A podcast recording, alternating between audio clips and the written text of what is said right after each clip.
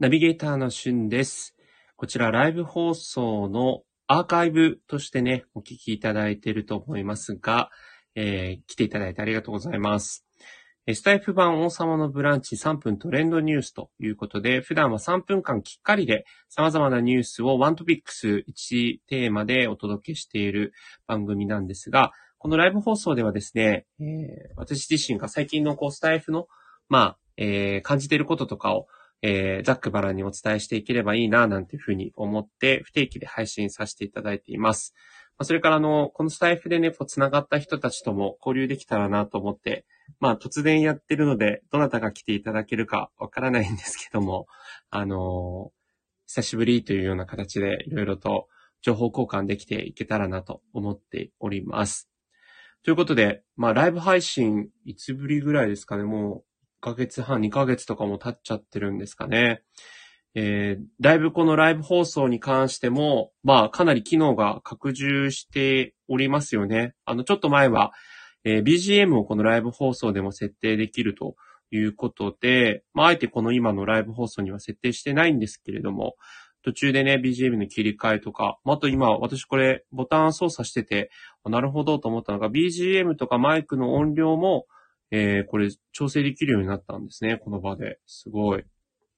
どうですか？あの、皆さん、こう、スタイフを使ってての最近の使用感。まだ、あの、それ、それに関しての番組は、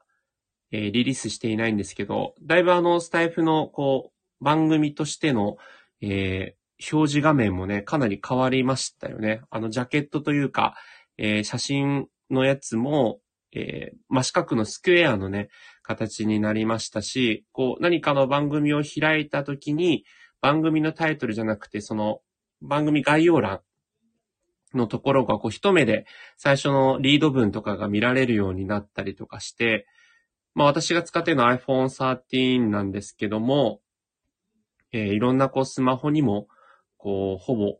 同等のような形で、えー表示されるようなね、形になったということで、かなりやっぱスタエフのこの変革が続いているなという印象があるんですが、皆さんは最近スタエフどんな風に感じてますでしょうか？えー、ふうみん、ノート書いてますさん。こんばんは。はじめましてですかね。えーアニメ、漫画、小説、野球、ゲーム、英語について語ります。現在は英語、フランス語、プロプログラミングについて勉強しています。ということで、アニメチャンネル。うーん。はじめましてです。ということで、あ、どうもはじめまして。えー、ふうみんさん、2年前に比べて人が増えましたね。ということで、あ、すごい、ふうみんさんも、あれなんですね、2年前ぐらいからやられてるんですね。あ、ファットマンさん、こんばんは。いつもポッケに肉団子というね、あのーチャンネル名でやられてるファットマンさん、めちゃくちゃ久々ですね。お元気していましたか？ファットマンさん、お久しぶりです。ということで、お久しぶりです。本当に、あのー相変わらず散歩ライブはされてらっしゃるんですかね？なかなか私が聞けていないんですけれども。ふうみんさん、2年前にアカウント作ったけど、間違えて消してしまったので、新規アカ作りました。あ、そうなんですね。じゃあ、ふうみんさん、ちょっと番組、拝見できてないですけど、ここ最近またやり始めてる感じなんですかね。ファットマンさん、元気にしてますよ、ということで、あ、よかった。どうですか、ファットマンさん、最近スタイフは、どんな感じでお使いになられてますか？あとね、この聞いている方、アーカイブ聞いている方も、あのーぜひ、こんな風に使ってるよとか、あの、情報交換できたらと思っておりまして、まあ僕は相変わらず、あの、毎日ですね、歯磨きをするのと同じように、3分この収録をしないと寝られないっていうような形で番組を配信していて、ネタ集めに結構翻弄しています、毎日。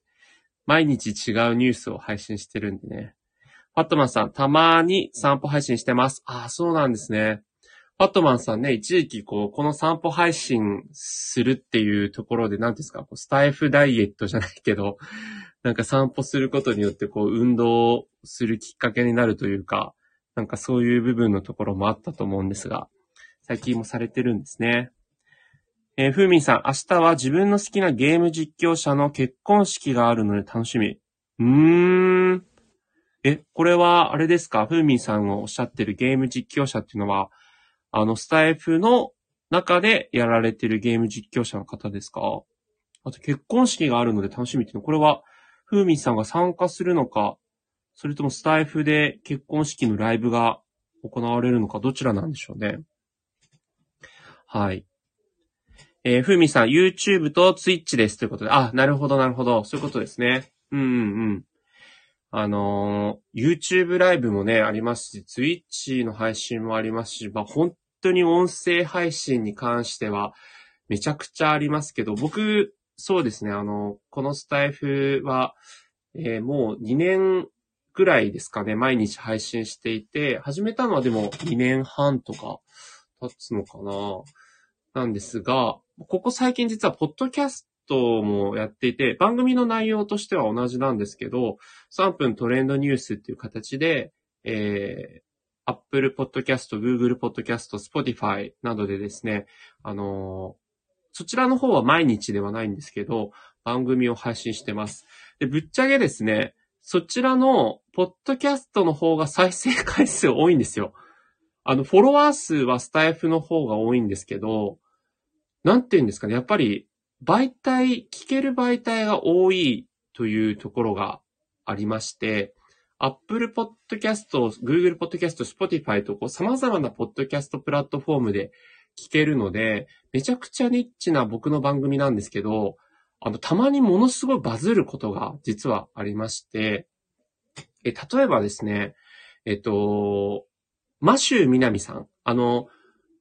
藤井隆さんが、えっ、ー、と、マシュー・ミナミっていうキャラクターをやってるじゃないですか。まあ、これ私の30代とか40代とかのせ、もう同世代の人はね、ご存知だと思うんですけど、僕大好きな番組で、マシューの、マシューズベストヒット TV っていうテレ朝でやってた深夜のバラエティ番組がすごく好きだったんですけど、それのね、あの、ポッドキャスト、マシュー南版ポッドキャストっていうのが、えー、アマ、アマゾンのあの、ポッドキャストで始まったんですよね。で、それに関しての、あの、始まりましたよっていうのを、まあ、このスタイフでも配信しましたし、えー、Google とか、えー、Spotify とかのその、ポッドキャストの方でも配信をしたら、そっちの方はもう1200回ぐらい再生されたんですよ。そのポッドキャストの方は。で、おそらく、やっぱりそのニュースを見て、え、マシューみなみポッドキャスト始めたの？と思って、あの、アマゾンでやってることをあんまり知らず、なんかその、 Spotify とか、 Google、ポッドキャストとかで、多分こう、聞こうと思って、マシュー・ミナミって検索したんでしょうね。で、そしたら、私の番組が出てきたみたいで、それで結構いろんな人に聞かれたっていうところがあるので、あの、やっぱりこう、スタイフならではの良さもありつつ、ポッドキャストってすごいなっていうのも最近感じています。まあ別に再生回数目的で正直私はやっていないんですけどね。ふーみんさん、その結婚式なライブ配信されて、その瞬間だけ投げ銭が解放されるんです。おそらく少なく見積もっても、え ?5 億ぐらいいきそうな気がします。すごいですね。ゲーム実況者の投げ銭で5億すごい世界。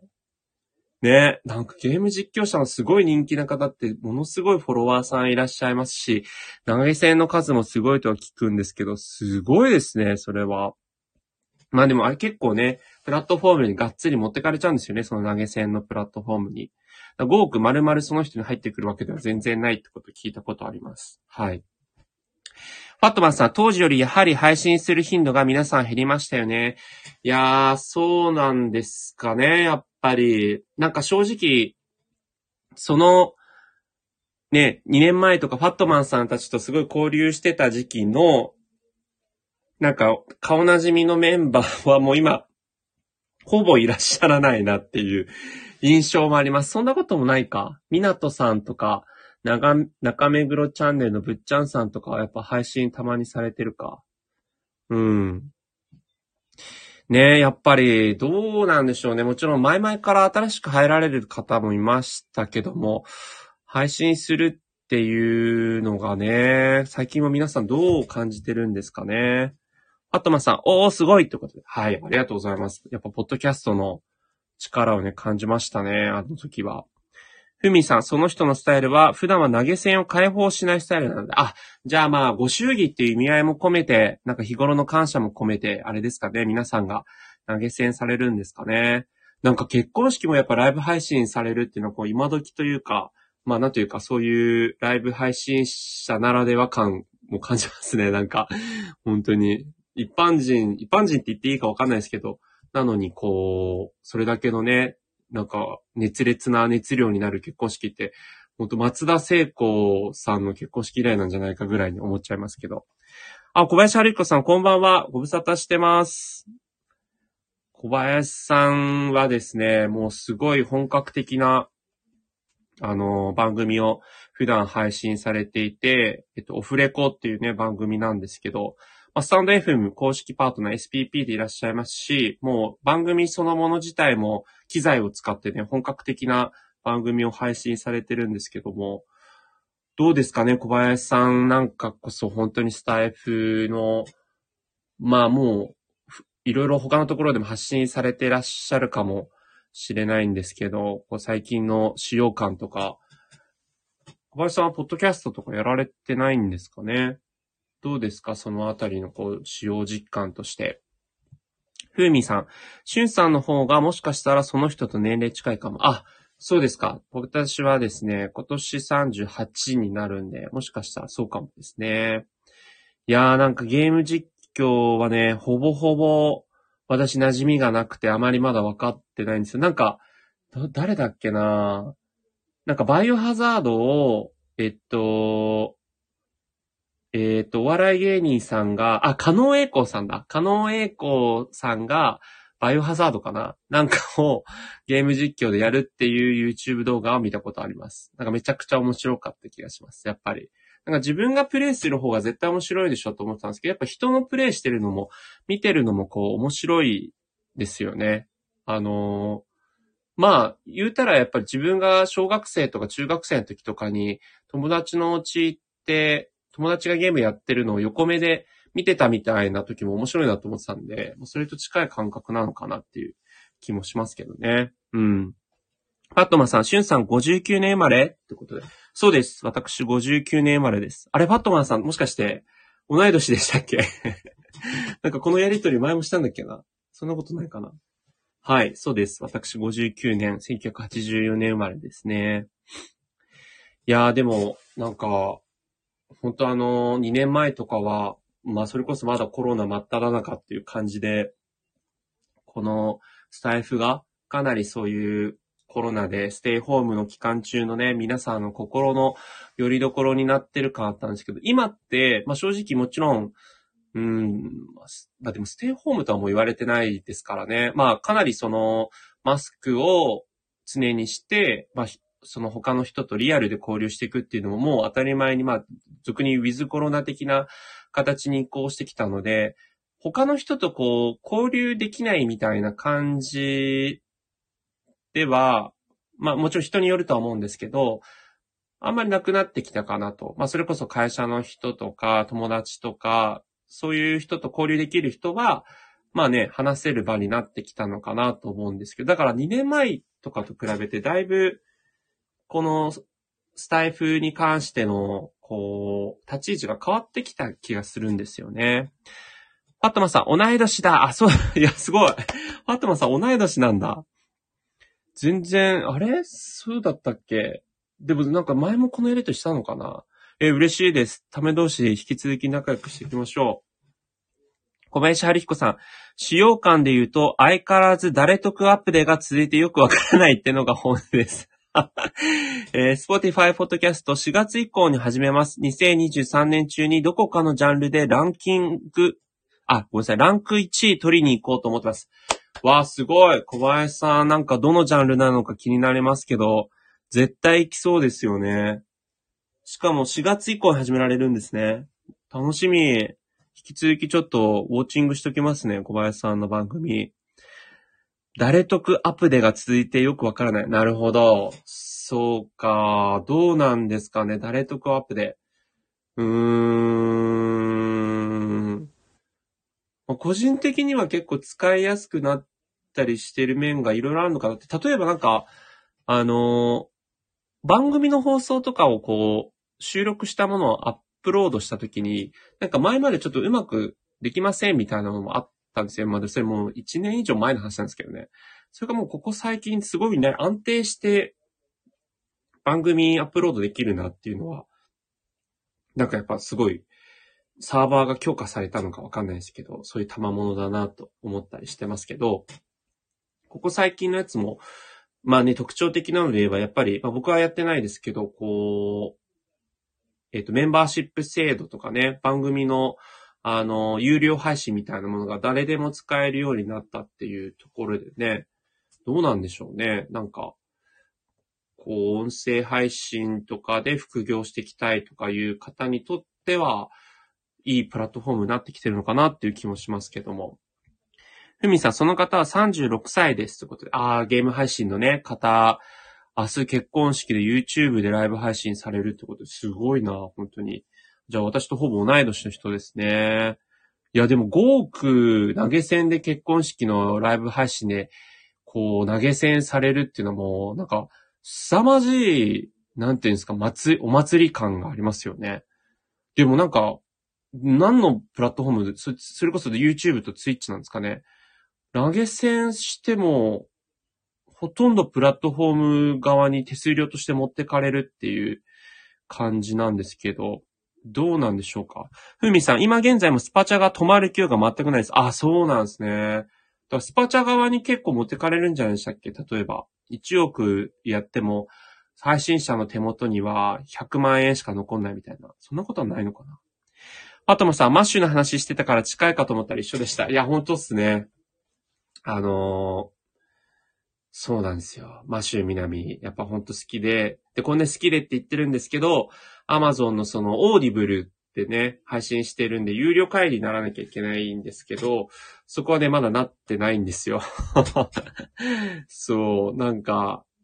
マシューミナミファンとしてはちょっと失格かもしれないんですけど、第1回目がね、松浦亜弥さんがゲストで、芸能活動もほっとしてない松浦彩さんが、マシュー・ミナミが復活するってことでね、第1回目出てきてくださったっていうのはすごい嬉しいですし、まあ正直その違法アップロードではあるんですけど、YouTube で、まあ、その模様がちらっとね、なんか聞ける、あのー、部分があって、ちょっと聞いたら、なんかもうお互いね、やっぱ感動の再会に泣いてましたね。マシュー・ミナミさんと松浦や。やっぱそのテレ朝のマシューズベストヒット TV で何回も共演して、なんか盟友みたいな感じになってたんでね。うん。なんかその二人の今だから話せる話題とかも、ポッドキャストでやってんのかなと思うとすごい気になりますよね。小林春彦さん、サービス的にその辺エラーが起きないようにするのは当たり前なので、その辺整備されてもユーザビリティ上がってる実感はないですね。笑いってことで。そうですね。収録放送をアップロードしても、アップロードするっていうのがエラーになっちゃうのはね、もってのほかっていうところなので、なるほど。いや、でもあの、皆さんね、なんかこうやって久しぶりの方とか、あの、初めましての方含めていろいろと交流できるのは嬉しい限りなんですが、えー、スタイフに関してはですね、この2年間ぐらい毎日配信してきましたけど、僕が最近思ってるのは、やっぱりあの、注目チャンネルとか、えー、結構こう、なんていうんですかね、フォロワー数が多い方なんですかね。まあ、結構こう、収録放送とか、まあ、ライブもそうですけど、こう一番上に、その注目チャンネルの新着情報みたいな感じで載ってたりとか、あと各カテゴリーにおいても、その、新着放送が、えー、載るページと、あとはなんかその注目放送、人気か、人気っていう文言だったと思うんですけど、で、あの、カルチャーとかビジネスとか、えー、音楽とかの各ジャンルの放送がこうトップページに載ってくるじゃないですか。なので、結構その人気っていうタブのところに入らないと、ほとんど新しい人に目が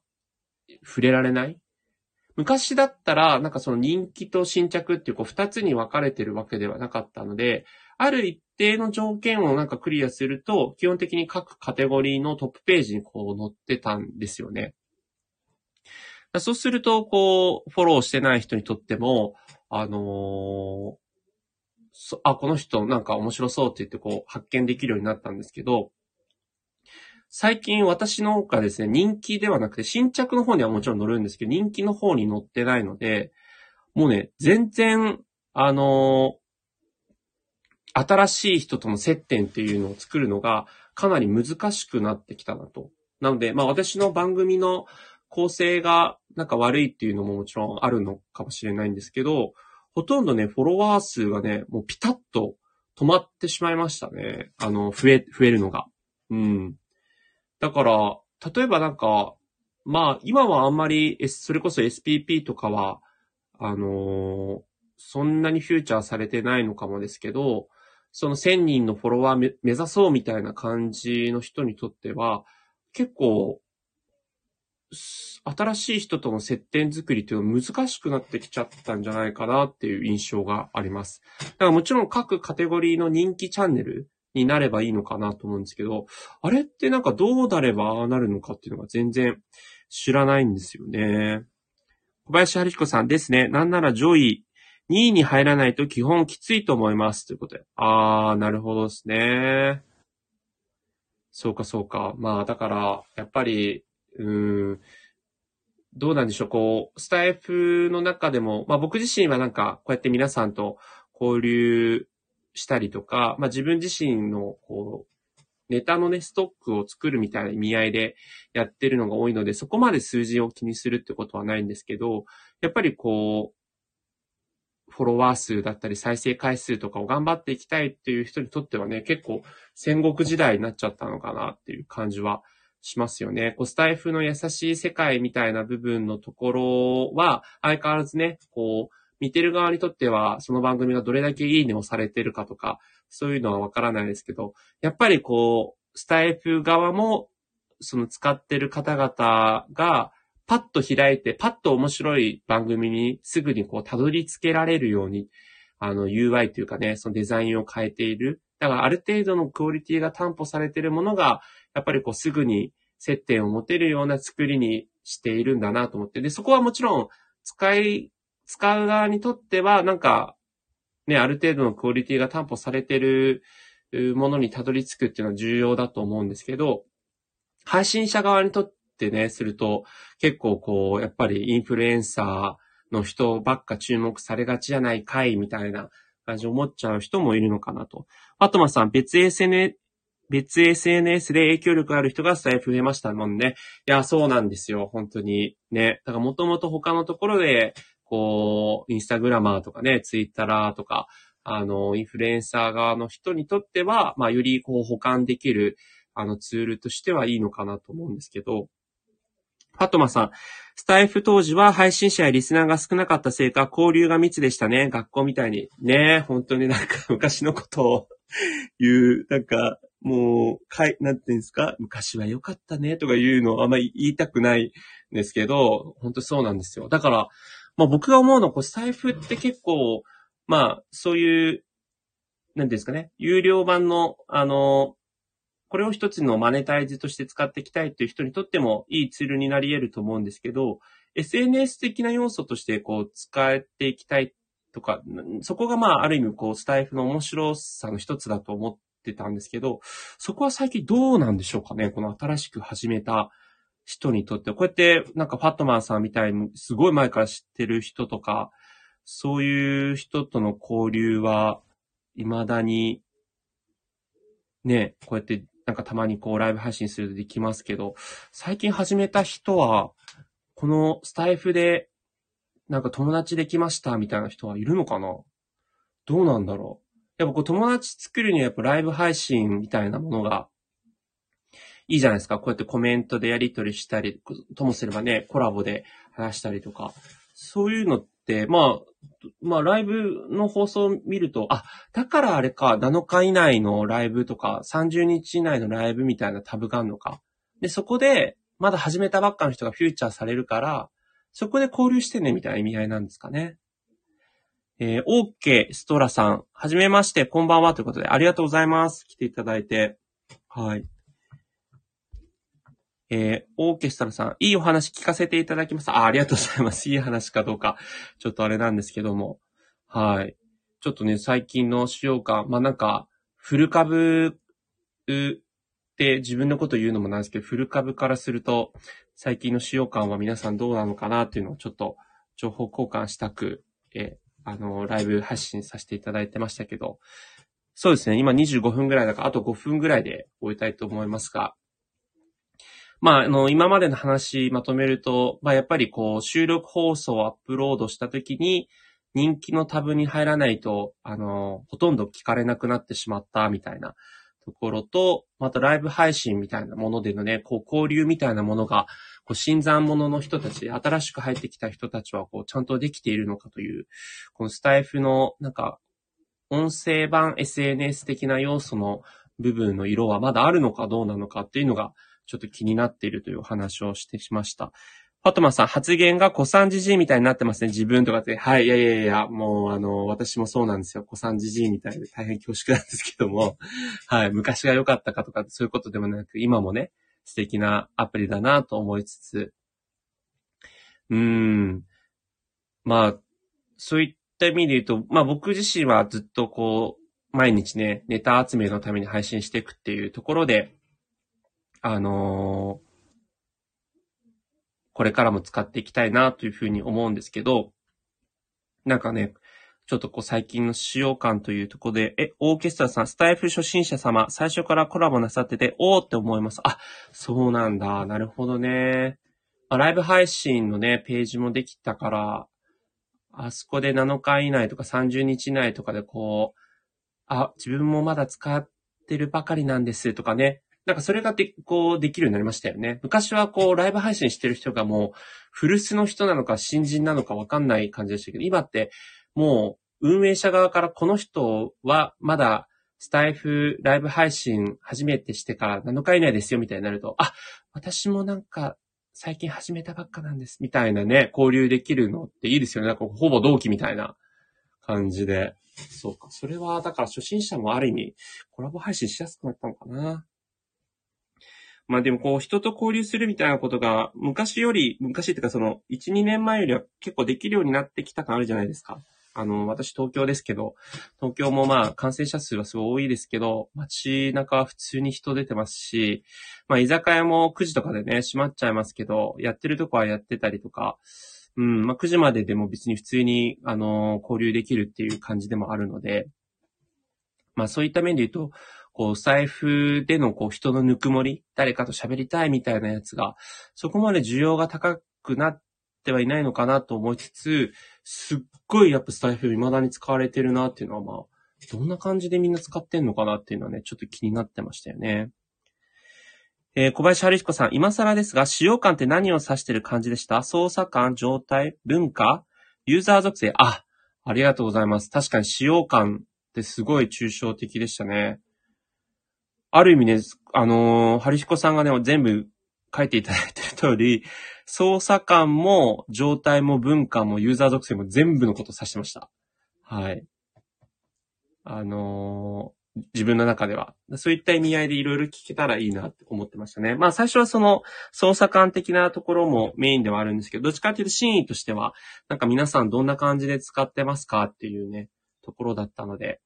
はるひこさん、なるほど、笑い把握ですということで。いや、ありがとうございます。さすが。ちょっとね、すいません。抽象的なタイトルつけてしまいましたけど。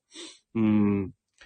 まあ、そういった意味でね、なんか、はるひこさんも、あの、ポッドキャスト、 Spotify の方で4月から始められるということなので、なんかこういう、そうですね、スタイフで良質な、あの、番組を提供している人が、まあ、他のね、まあもちろんスタイフも使い続けるのかもしれないんですけど、他のプラットフォームでもね、配信していくというふうになると、こう、ちょっとこう、どうなんでしょうね。スタイフの全体ユーザー、ユーザー数は伸びてんのかな？あと、スタイフのあの、専用ラジオ、あ、専用スタジオ、渋谷にある。あれは結構稼働率は高いんでしょうかね。なんか一回オープンした時に応募したものの、一切当たりだの、外れだのっていう連絡もなく、あれだったんですけど、なんか、スタジオから収録してますみたいなやつ、この間番組で一個ありましたけどね。うん。そういった意味では、スタジオも使われてんのかな？えー、春彦さん、うん、総数は増えているけど、アクティブが伸びている気はしないですね。ああ、そうなんですね。なんか前あの、春彦さんが、えっ、ー、と、それこそ春彦さんと、あのー、シンガポールから、えっ、ー、と、配信されている、えっ、と、すごい度忘れしちゃった。あと、あのすごく色っぽい女性の声の方と、あの、3人で対談してましたよね。あ、小林春子さん。あ、あのスタジオ基本注目チャンネル以外使われてないっぽいですよ。あ、そうなんだ。そっか。じゃあ一般のユーザーの人は使えないんですね。なんかプレスリリースしてるから、あのー、使ってんのかなと思ったんですけど、そういうわけでもないんですね。なるほど。あ、そう、フック船長さんだ。あの、すごい同棲しちゃった。フック船長さんと、春彦さんと、あのー、えっ、ー、と、ど、どなったっけな。ね、三人で対談してるのすごい面白かったんですけど、なんかこのね、スタイフに関してのこうユーザー数とかアクティブ数とか、それによってね、こう今後の立ち位置どうするか問題っていうのは、結構こうヘビーユーザーでね、こう、自分のブランディングだったりとか、いろいろ考えてる方にとってはすごく課題ですよね。小林春彦さん、実、実質使えないっぽいです。あ、そうなんですね。いや、教えていただいてありがとうございます。はい。ということで、30分経ったので、ここまでお付き合いいただいてありがとうございました。突如のあのあれですか？あ、まさきさん、ご無沙汰してます。すいません。もう終わり、終わりますって言っちゃいました。ごくごくたまにしかユーザーが使ってるの聞かないですね。スタイフスタジオってことで。ああ、そうですか。なるほどね。はい。ということで、あありがとうございます。皆さん、お付き合いいただいてありがとうございました。ぜひ、また気が向いたらライブしますので、よかったら遊びに来てください。そして私も、あの、皆さんのやつ、引き続き注目しておきます。オーケストラさん、ありがとうございました。こちらこそ。それでは失礼いたします。